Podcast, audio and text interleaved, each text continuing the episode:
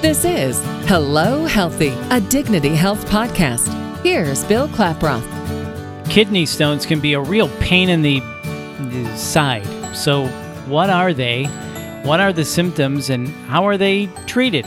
Let's find out with Dr. Edwin Youngstrom, a urologist at Dignity Health. Dr. Youngstrom, so what are kidney stones? How do they form? So, kidney stones are simply accumulation of minerals from the urine that form a crystal. It's similar to making a, sugar stick where you get a little crystal, and more and more of those crystals come together to form a big stone for various different reasons. And then they start off in the kidney and they can work their way down. Now, that's a great analogy. So, I mean, that really draws a picture in the mind of what a kidney stone is. So, what are the typical symptoms?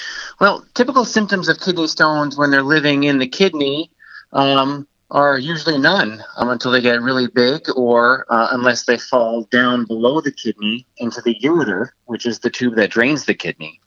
Once that happens, it causes some blockage of the urine. It can cause, you know, flank pain, belly pain, uh, and sometimes blood in the urine. So, why are these so painful? Yeah, sometimes the smallest ones can cause the most amount of pain.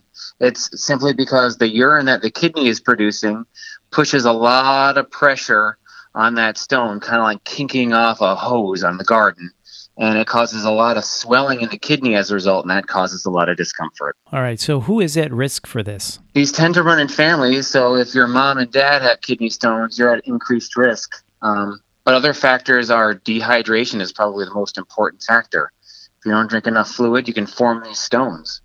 Wow. So if you don't drink enough water, that helps the formation of kidney stones? Yeah. So usually it's a couple of factors into play, including your genetics, but certainly dehydration, especially when the weather gets hot, that's one of the biggest factors when we find people with kidney stones. Okay, so you said flank pain, belly pain, blood in the urine. When is it time to see the doctor? Well, anytime you see blood in the urine that can't be explained, that's always a good time to see your doctor. But if you get the, the symptoms of flank pain or belly pain and it seems to not be treated well with medicines at home, that's a great time to see the doctor. Make sure there's nothing else going on, like a kidney stone. And what about the ER? The stories I've heard is people all of a sudden have this pain and it gets worse and worse. And it's like, I don't have time for the doctor. I need to go now. Is that usually the case? Yeah, for, for a lot of people, especially the first time they've had a kidney stone, they don't know the know the type of pain that they get with it. Yeah, going to the emergency room uh, can often give you the best pain relief because they can give you the medicines that you need the fastest to make sure that that pain goes away. Certainly, when you have these symptoms with a fever, that's a much greater concern, and that's always a good time to go to the emergency room. Since flank pain and belly pain can be so many other things, how do you diagnose this to determine that it is kidney stones? Well, the best way to diagnose a kidney stone is with a CT scan without any contrast. It's fast. Um, it's very low radiation uh, in terms of CT imaging, and it can identify over 95% of all kidney stones. Wow. All right. So I have the the pain and the CT scan comes back positive. Uh-oh, it's a kidney stone. What are the treatment options then? Well, so for kidney stones, the first option is that if your pain is well controlled, you don't have any fevers, uh, you can certainly try to pass it at home. For that, we sometimes give a medicine to help open up that kidney tube that allows you to pass the stone, and we ask you that you drink a lot of water.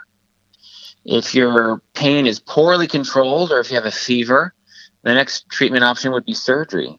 A lot of times that requires going inside the bladder and up into the kidney tube to try to break up the stone with a small laser and we can place a small plastic temporary stent which allows that tube to heal after surgery. So some cases do require surgery then. Yeah, yeah, there definitely are. I would say the majority of stones can be passed on their own, but especially people that have never had a kidney stone before and they're not used to the sensation, sometimes that pain can be very severe. Uh, and that's a, an indication for surgery. So, I guess first rule of thumb make sure you drink your water. Absolutely. Dr. Youngstrom, thank you so much. To learn more, go to dignityhealth.org slash Bakersfield.